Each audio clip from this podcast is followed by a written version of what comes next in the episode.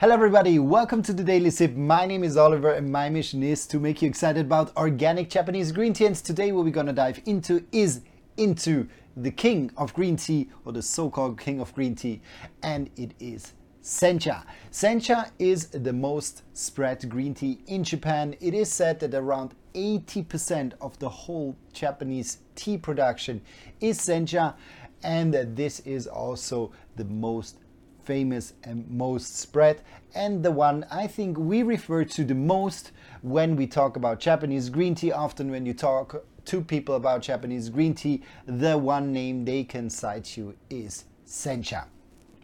But sencha, what actually or what it made or what made it really, really famous is the invention of the rolling technique. Some of you might know when the monks in the 8th century they brought tea from China to Japan, they brought it and there they always stone grounded the so-called matcha or nowadays we call this matcha then by, back then they called it green tea powder and this was actually the original form of Japanese green tea and that's how it was consumed until the 18th century when uh, actually that kind of a rolling method method was invented and this rolling method actually what it does is that it brings out much more of the nutrients as when you roll the tea plants then the tea cells they break and like this you get much more flavor but also much more kind of the good things of the green tea actually in your tea.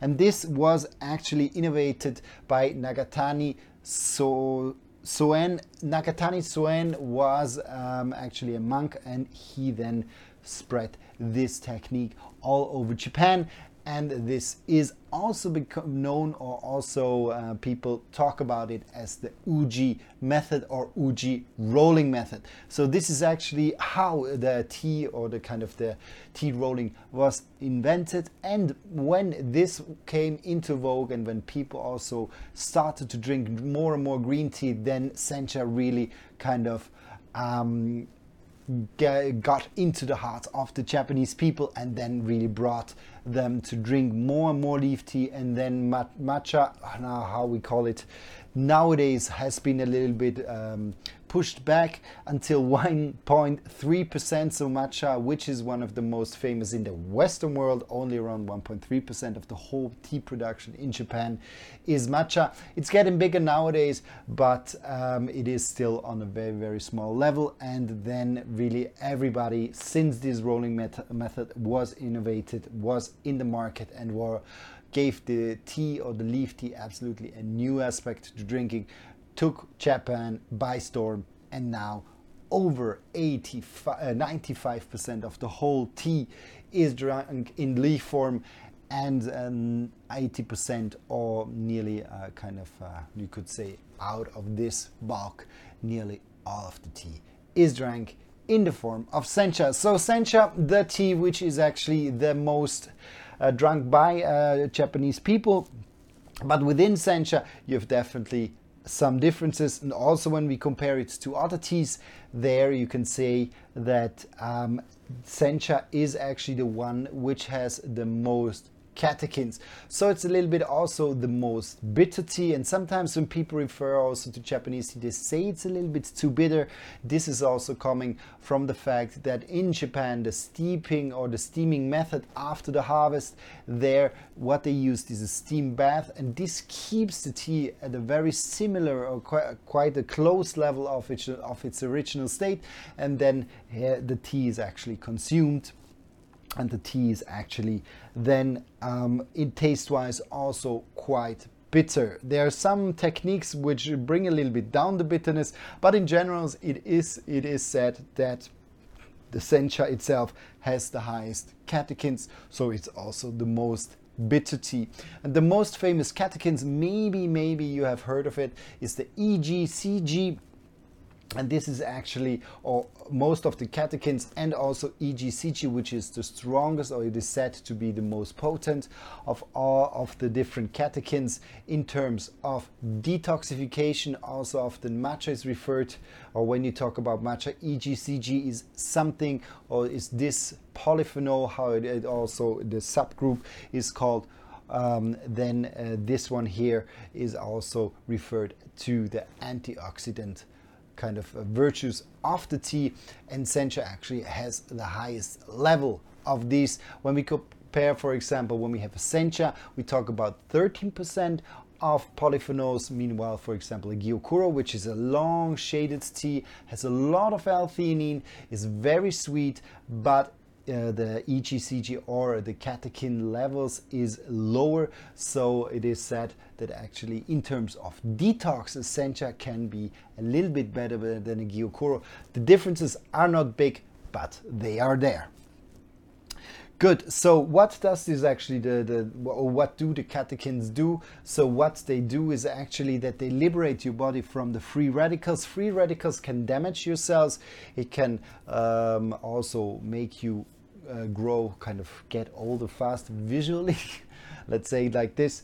So um, it is a very good detoxifying and also liberating kind of um, um, cleansing effect which the green tea has and sencha then due to the to the situation that it is the highest in catechins definitely brings the most of this effect with it so if you're looking for a purely detoxifying uh, tea then definitely you could go for a sencha. And what is also said is actually that the later harvests, they have also a very high level of uh, antioxidants. So it's even a little bit higher than the first harvest, but often the higher you go, the more bitter the tea becomes and it is not so much fun, at least for me, to drink the later harvests and not to mix them with the first harvest, which is also a lot of sweetness, a lot of taste complexity with it.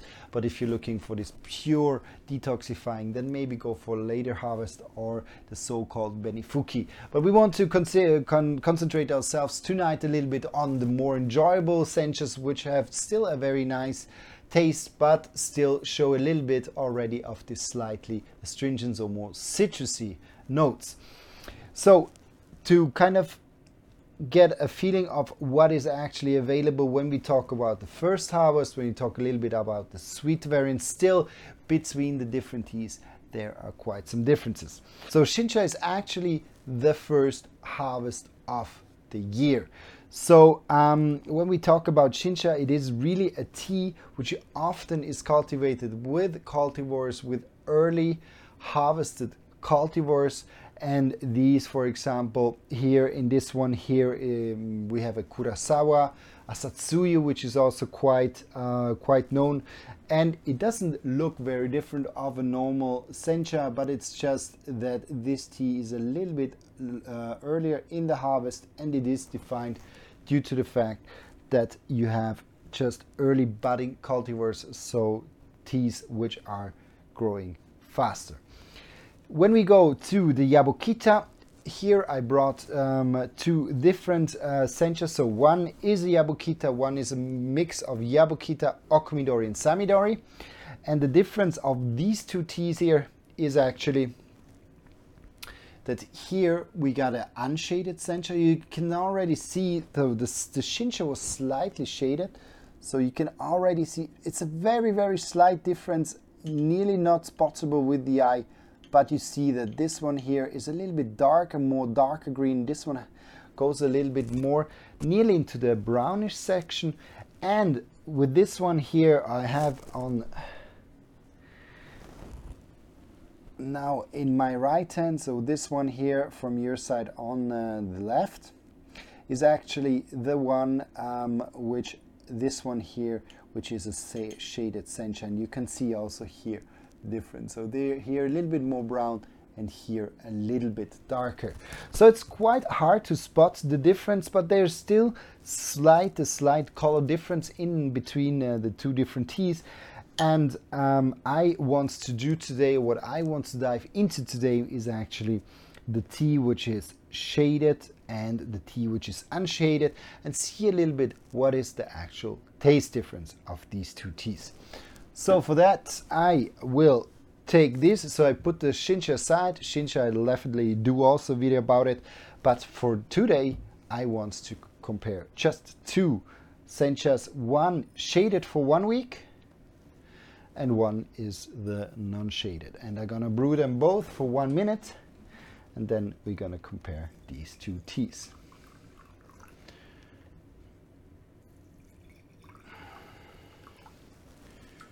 Good. We're gonna leave them in. I made now water 65 degrees. If you want to push a little bit the stringency of the teas, you can definitely do that. Here, 65 degrees, so we're talking about 150 degrees uh, Fahrenheit. And um, if you want to push a little bit more the stringency, you can even go up to 176. Often Japanese people tend to drink the sencha at 176 uh, degree Fahrenheit, so 80 degrees Celsius for the Europeans. Um, so and this pushes then a little bit the different nodes also of the of, of the sencha and Japanese or some farmers um, uh, we visited and Mr. Yabuzaki who was explaining us a little bit about the different color uh, temperatures uh, or the temperatures of the tea there he said that often Japanese people they like actually to push a little bit also the stringent side the, the stringent note of the tea just to get this kind of healthy kick out of the tea as well. So that's why some Japanese they definitely tend to brew the tea a little bit hotter just to get a little bit this astringent um, kick out of the tea. But here we don't look too much for the stringency but we're gonna definitely compare these two and we're just gonna pour them at the same time and have a look.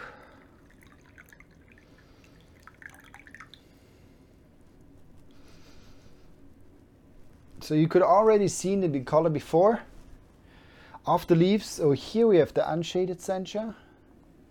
Here we have the shaded sencha and you see that the liquor here is a slightly more bright, so a little bit brighter and a little bit less kind of this dark golden here we have a dark golden here we have a bright golden nearly a little bit of of green inside um, as a color but still they are very very close as you could see it before with the leaves. There was not a big difference.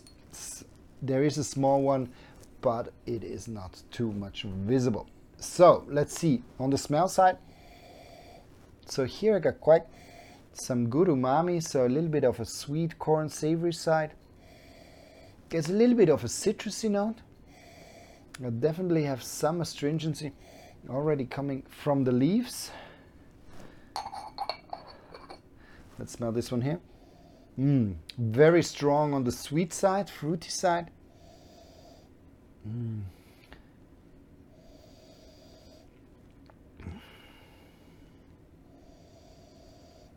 Okay, I have a sweet, fruity, a little bit of savory, a little bit of sweet corn, I have none of the citrusy flavor profile, a little bit of a freshness, maybe of a little bit of, let's say, like baby spinach or spinachy, but definitely not going into the citrusy side. Now, now I'm curious. Let's see. So let's try this one here. Mm-hmm. Mm. Mm-hmm definitely more dry. There's a little bit of a citrusy notes, but still with the low temperature, I could keep back a little bit the stringency, but it's definitely already noticeable.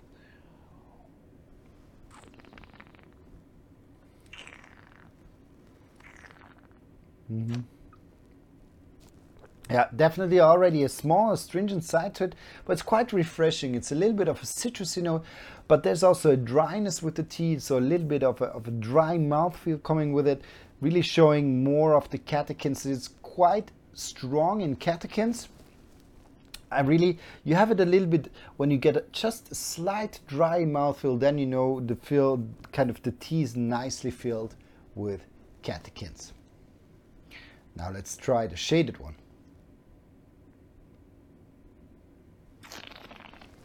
Mm -hmm. Complete different story. Here we have a lot of sweetness. We have kind of a nearly a sugary note to it. We got some nice sweet corn. Mm.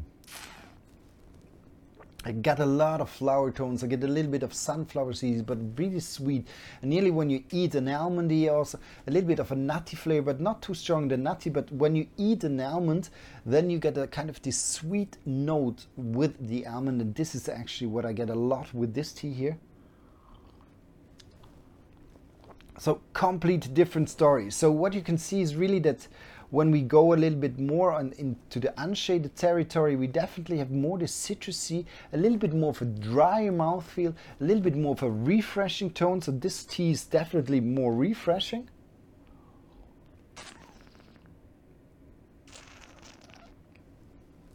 And there's a little bit this dryness, citrus notes, which are swinging with this tea. Mm. And here definitely much more flower, much more sweet, nutty, a little bit of fruitiness. So much, much stronger on the sweet side. So now I want to give it a second brewing. Let's see, just to see how the tea evolves.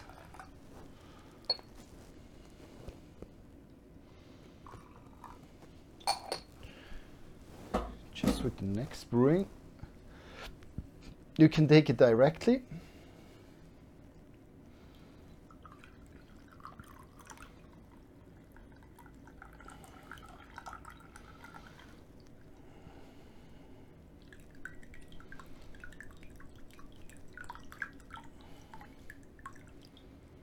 Good. Now we can see the, the kind of color difference is quite strong in the second brewing.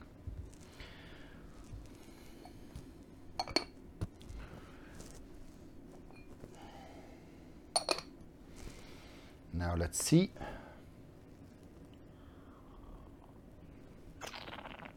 Mm -hmm. So I got more. So now in the second brewing, definitely becoming a very bitter tea. So the unshaded one really shows now this dry mouthfeel, citrusy notes, and going off quite strongly in the stringent note. It's not unbearable. It's not kind of, kind of pushing me back and enjoying this tea, but it's just a quite an astringent flavor profile which you then have to accept when you have unshaded tea. So definitely here in the second brewing, we've become much stronger on the astringent side. Let's see the second brewing of this one here. Mm. Still very fruity. Mm. This is kind of these yellow sweet corn notes, sweet sweet corn notes is